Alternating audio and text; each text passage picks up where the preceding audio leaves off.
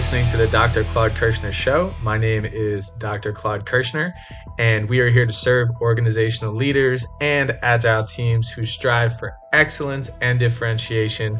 I hope you enjoy the content. If you have any questions or would like some additional resources, please visit our website at w w w dot arch consults dot com.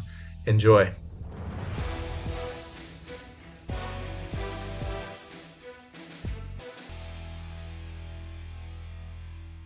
If I, if I love my wife as my wife, will I be able to work collectively with her as a co-business owner?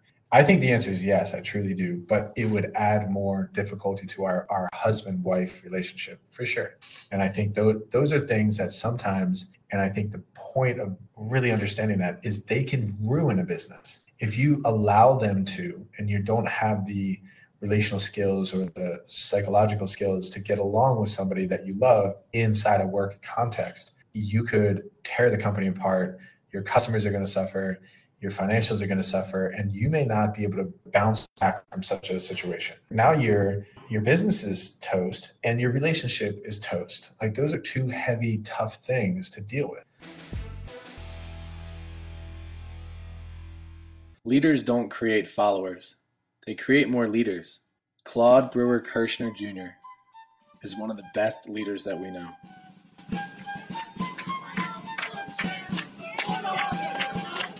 As the generations go down, they become more of a problem, I think. And, whoa! There's a couple of the real problems. I have to admit that they've gotten better quality.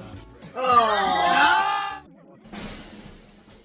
For years, C B. Kirshner Incorporated was known in Philadelphia as an aggressive, family-owned office products firm that grew as much through acquisitions as through the sale of new and used office furniture and supplies.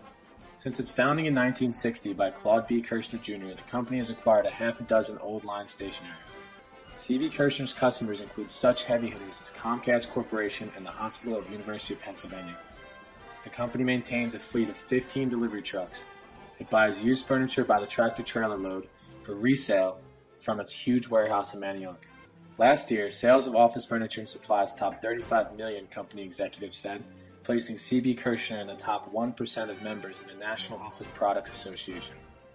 After thirty-six years, the company, employing one hundred seventy people and six of Claude Kirshner Junior's eight children, was passing to a new owner. He had all kinds of mixed feelings. "So many employees you feel so close to," Claude Kirshner said. "It's like closing a Broadway show. There's a lot of tears." That is the family business that my grandfather started. He started from his truck. And what the office companies were doing is they were buying it from the store, or they were buying it from distributors, and they were buying it in the truckloads, like a lot of it. And it was really expensive. So what my grandfather did was he went and bought it at a cheaper price, and then went door to door and started trying to sell these this office product uh, with just himself. And so he would have samples in his truck, and he would get some orders, get some orders, and then he just started getting lots of orders. So he really started as a salesperson, and he bought a facility and just grew the business from there. And what the unique part about it is he was able to employ six of his eight kids within the business. So do you think that a family business, the dynamics of a family business, are always healthy? So if you can imagine, you have six siblings in different age ranges, and you go into a business and you have to cooperate and work together in order to accomplish a mission or a goal. There's a lot of convoluted thought patterns there, meaning you're not quite sure whether or not this is somebody you you can tell what to do. Even if you did tell them what to do, would they listen to you? And what if they, what if you needed to fire them? Could you fire them? Would it be right? And are they going to be mad at you for the rest of their life? It's a very difficult dynamic to navigate through relationally. Another interesting thing about being a family business is a lot of companies that are not family businesses, they're focused on the customers, whereas, and they want to protect the customer and, and make sure the customer is served and make sure the customer is well cared for.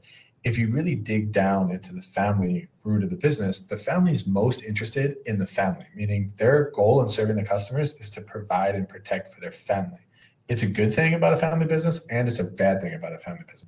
What I love about business and what I love about entrepreneurship is you can learn a lot about life and not just business when you study these topics. So family, I know it's interesting to say, okay, what is a family? But A family isn't always a nuclear family, brothers, sisters, moms, dad. It's defined as a group of people bound or brought together by a shared history and a commitment to share a future together while supporting the development of well-being in individual members. If you think about adoption, if you think about somebody, a really, really good friend that your mom or dad allowed to live in your house for an extended period of time. When I was growing up, we had au pairs babysit us, and or at least babysit my sisters and I, and we consider them family. So in this definition, it's the people that are really committed to each other for an extended period of time. So a family business is an organization in which either the individuals who established or acquired the firm or the descendants significantly influence their strategic decisions and life course of the firm. So even just defining a family business is quite interesting. The question is, is the business managed by its owners? Is the business managed by its owners who are married? Is the business managed by its owners who are father and son? Is the business managed by its owners who are uncle and nephew, or how about aunt and uncle from two different relationships? You can also say that if I was in a, if I'm married to my wife and I had a business that I hired mine, I thought about doing this when we had Root Tropical. If I hired my brother-in-law to come and work for the business, he's not blood family to me, but he's still family. Really, the, the truth is any business that has a family member in it that's owned by one of those family members would be considered a family business. Cousins, siblings, you name it. You could have family members who are owners, and you could have owners that hire family members that aren't owners. So when my, I worked for my father for a long period of time, he treated me like an owner, and I was obviously his son, but I didn't own the business. The question is, is it still a family business? Of course, I'm on payroll. My father owns the company as a family business, but it's important to differentiate between that. So there's employees, which I wasn't an employee. I wasn't an owner. I was a family member. Whereas an- another person that just got hired, they would just be an employee, and my father would be in the quadrant of owner. So it's important to differentiate between family members, employees, and owners. Eventually, I became an owner. As the company grew, I obviously had a lot of conflict with certain staff members within the company as well, because they didn't really work for me. They worked for my father, and they made it very clear that they didn't work for me. And when I went to tell them what to do and they wouldn't do it, it was a challenge. So and I had to navigate through some of that. So when I joined the business, he uh, I, I, he brought me in when I after grad school. So I had three years of experience within commercial real estate. Then I went to grad school, and after grad school, I started working with my father, and he didn't really give me a position. He didn't really believe like, oh, you need a position. He just sort of plugged me in and had me do things. So he didn't formally bring me in and say, hey, you're going to be the leader of this person, this person, this person, this person. I had to gradually influence them and lead them just because I was the son of the owner. I needed to establish my own authority, my own managerial prowess, my own power in, in the organization. So it was very difficult. And eventually he made me president of the organization, which gave me full autonomy to really control anything and all things. But um, the point that I was trying to emphasize is there were people in that company that were there longer as full-time employees than I was. And there were people there that were older than me that I had to manage and tell what to do. So when I came in, the point is about nepotism, the practice of employing relatives. So people thought that I had preferential treatment because I was the son of the owner. Even though I didn't have as much experience as them, I still had authority over them. And they had a problem with that, obviously. And it was difficult to manage. So that's where I eventually ended up. I was a family member. I owned a portion of the business, and I worked within the business. Family members not involved in the business. So this is a quadrant. So you think about if your dad had a construction business, your mom is still very much a part of that business, even if she doesn't own it, because she cares about the business. She cares about the success of her husband. So she is a stakeholder and someone that's important in the company, even though she's not an employee or she's not an actual owner. And the same thing would be like if you owned a business and you had a brother, then your brother is a family member, but he's not an employee, he's not an owner. But if he came to visit you at your business, you better believe he would feel as if like, hey, this is my sister's business. Like I, I can tell people what to do as well, even though he doesn't work there. So it's just an interesting dynamic. And if you if you think about these big companies, really all they have is the top right, the employees. You don't really know the owners, and the owners are somewhere, who knows. But in a family business, these dynamics of employee, owners, family members, like it's kind of all mixes in, and it becomes confusing at times. Some of the advantages of a family business is it promotes a family's values and set themselves apart from competitors. We do a lot with the Chamber of Commerce. Uh, we, we're big believers in giving back to the community that we do business in. The best way to grow our people is serve our customers. It's what empowers us and gives us purpose behind every customer interaction is the desire to help the people around us. We want to help the people around us, and in order to do that, to help our family, to help our friends, the colleagues we work with, we put every effort we can possibly imagine into serving our customers. Because we know if we serve our customers, we're going to be successful. And when we're successful, we can grow our people.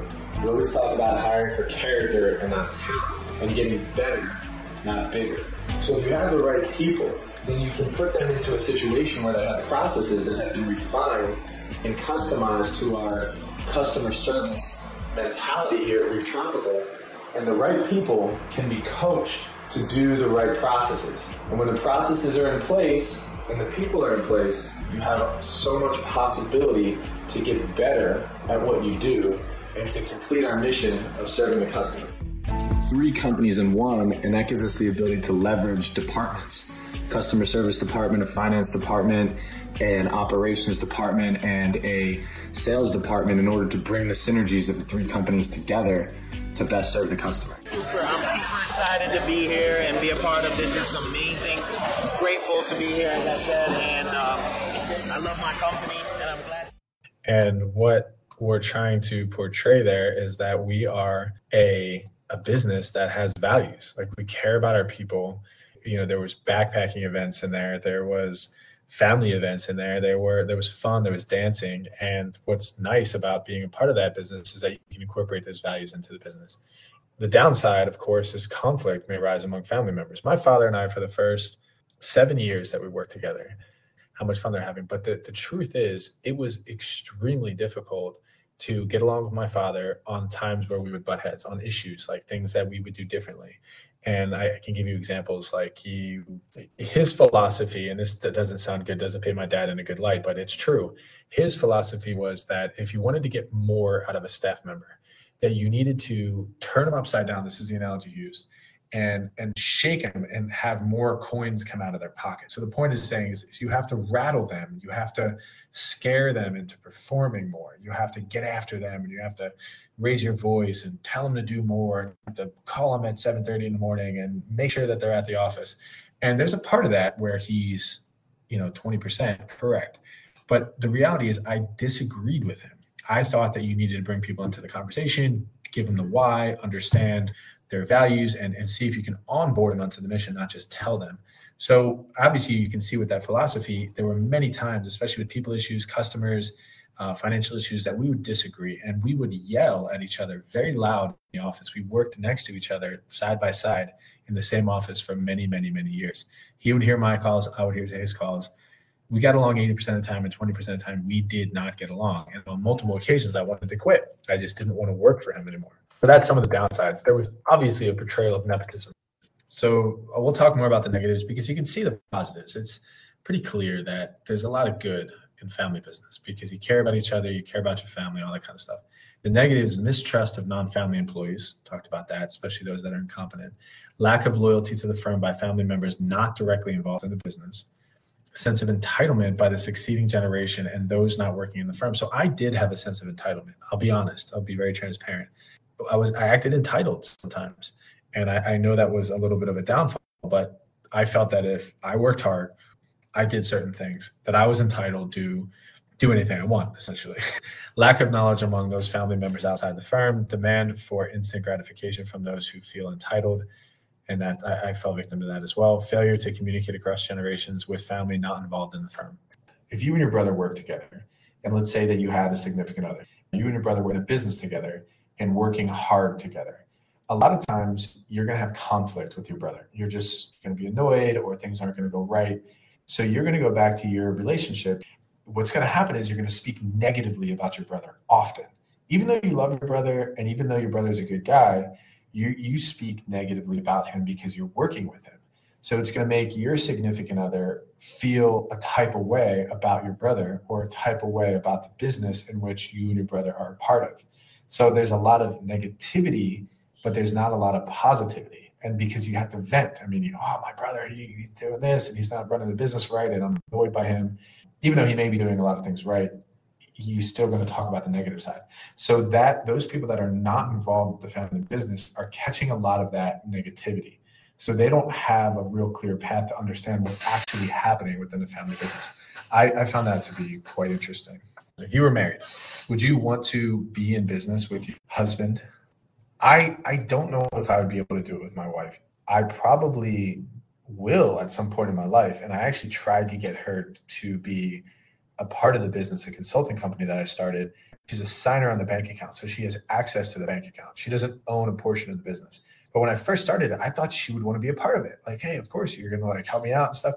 She really didn't want to be a part of it, meaning she she wanted me to do it, and she didn't really care to even be a signer on the bank account. So it was an interesting dynamic. But the reality is, you know, it might work, it might not work. And sometimes there can there can be some some downsides to it.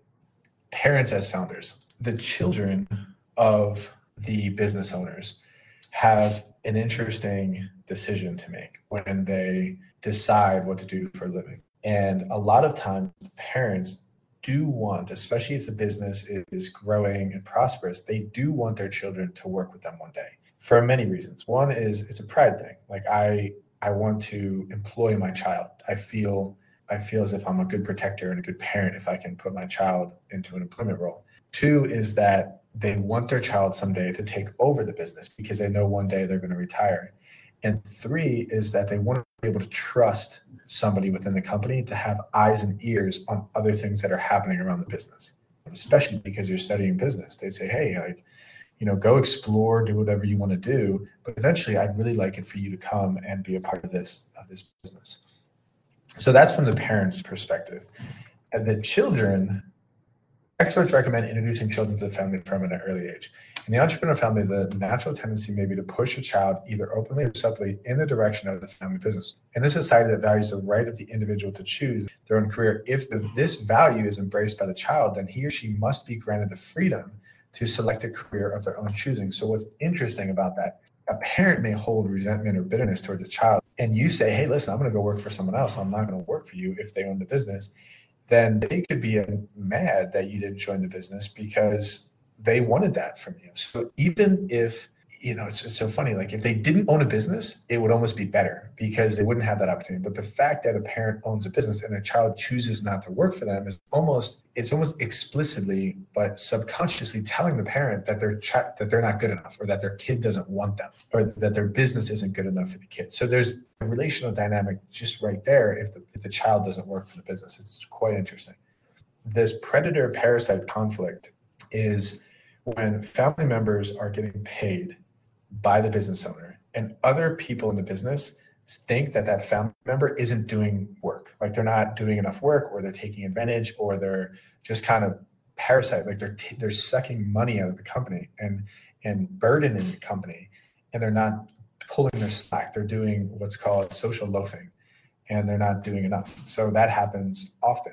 Sometimes the parasite is within the company, meaning the parasite could be an employee. Sometimes a parasite is outside of the company. I have a client right now, and his wife is taking a payroll. His wife is getting paid like forty-five thousand dollars a year. And when I ask him, like, what is your wife doing? His wife is doing nothing. So she just gets paid. It's okay. The owner can do that. But if the employees find out that instead of getting a new van, or instead of getting new tools to do my job, I'm, you know, we're paying this owner's wife, that would be considered a parasite. And The, it's kind of sad to say, but you can see from an employee's perspective why that would be a bad thing. Family members outside the company sometimes see those working in the firm as predators. Extracting money from the business, outsiders believe it's rightfully theirs. Non-family employees in the family firm. Non-family members often discover that they have limited opportunities in the family firm. Now I'm thinking about the people that I had to manage when I came in as the son. It's those people, the non-family members. They often discover that they have limited opportunities in the family firm. So if I became the president of the firm, I'm the son of the owner. People, maybe some people wanted to be the president or wanted to move up as an executive. That position is now filled, and there's a very good chance that they're not going to get it unless I quit or something terrible happens to me. So they can choose to say, hey, there's no, not enough opportunity here, I'm leaving. So that's an interesting dynamic. So if if I wasn't performing, I wasn't doing a good job, and I, I didn't know what I was doing, my father could bring in someone else to bridge the gap between generations, to help alleviate the tension between my father and I, to set a new direction for the firm, to deal with change, to provide new skills and expertise. We actually brought in high-level executives, an executive that was p- getting paid more than me to be the chief financial officer of the firm. He was a friend of mine from a D B A program, and we were compensating him handsomely. He was probably about eight years older than me, and he had corporate experience as a C F O.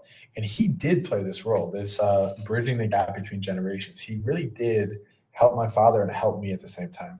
Unfortunately, he, I'll tell the story briefly, but as we were trying to sell the company, he knew too much, meaning I was telling him about the sale process and the different people that were going to try to buy it.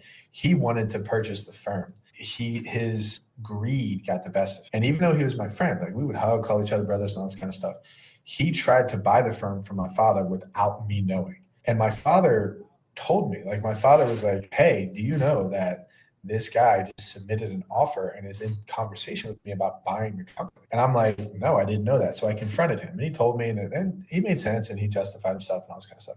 But eventually I told him, listen, don't do that again, because we, I'm, I'm first of all, if anyone's going to buy it, it's going to be me.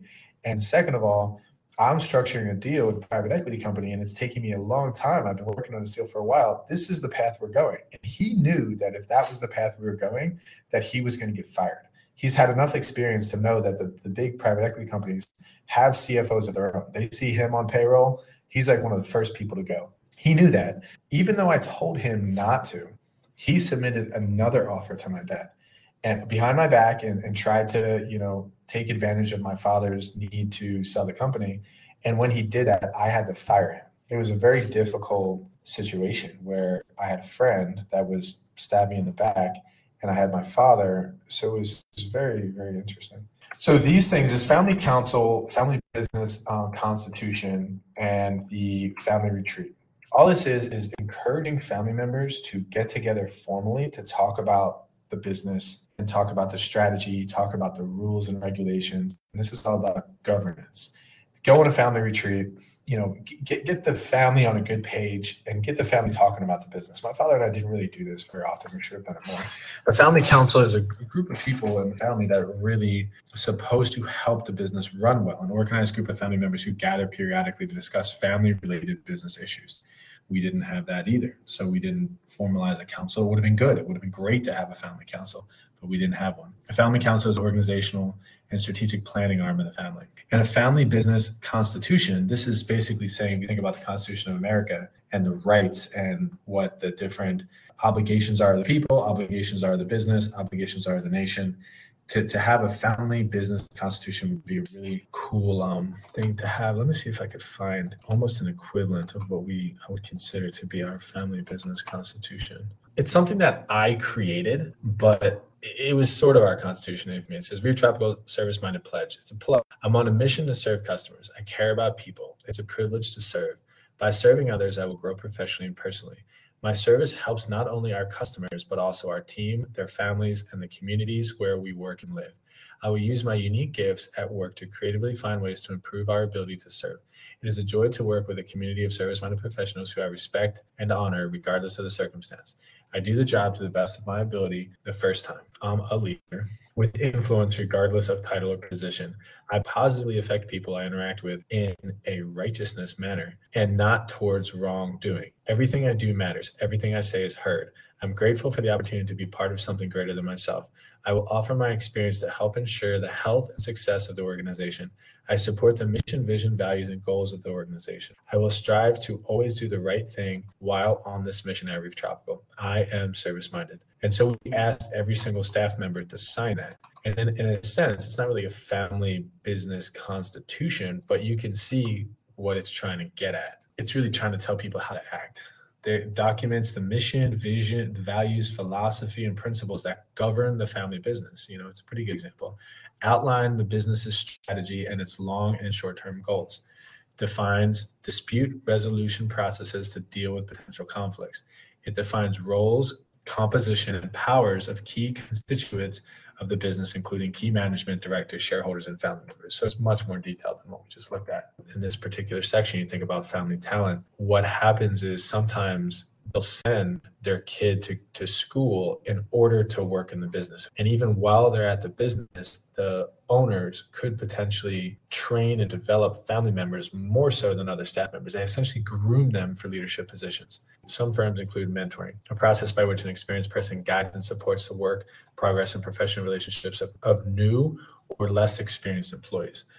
And this reminds me, so this case, Robson Harvey came to Miami from Haiti with his young daughters, Marie, born in nineteen eighty-nine. This is an actual business that we work with in the venture mentoring team. And Daphne, born in nineteen ninety.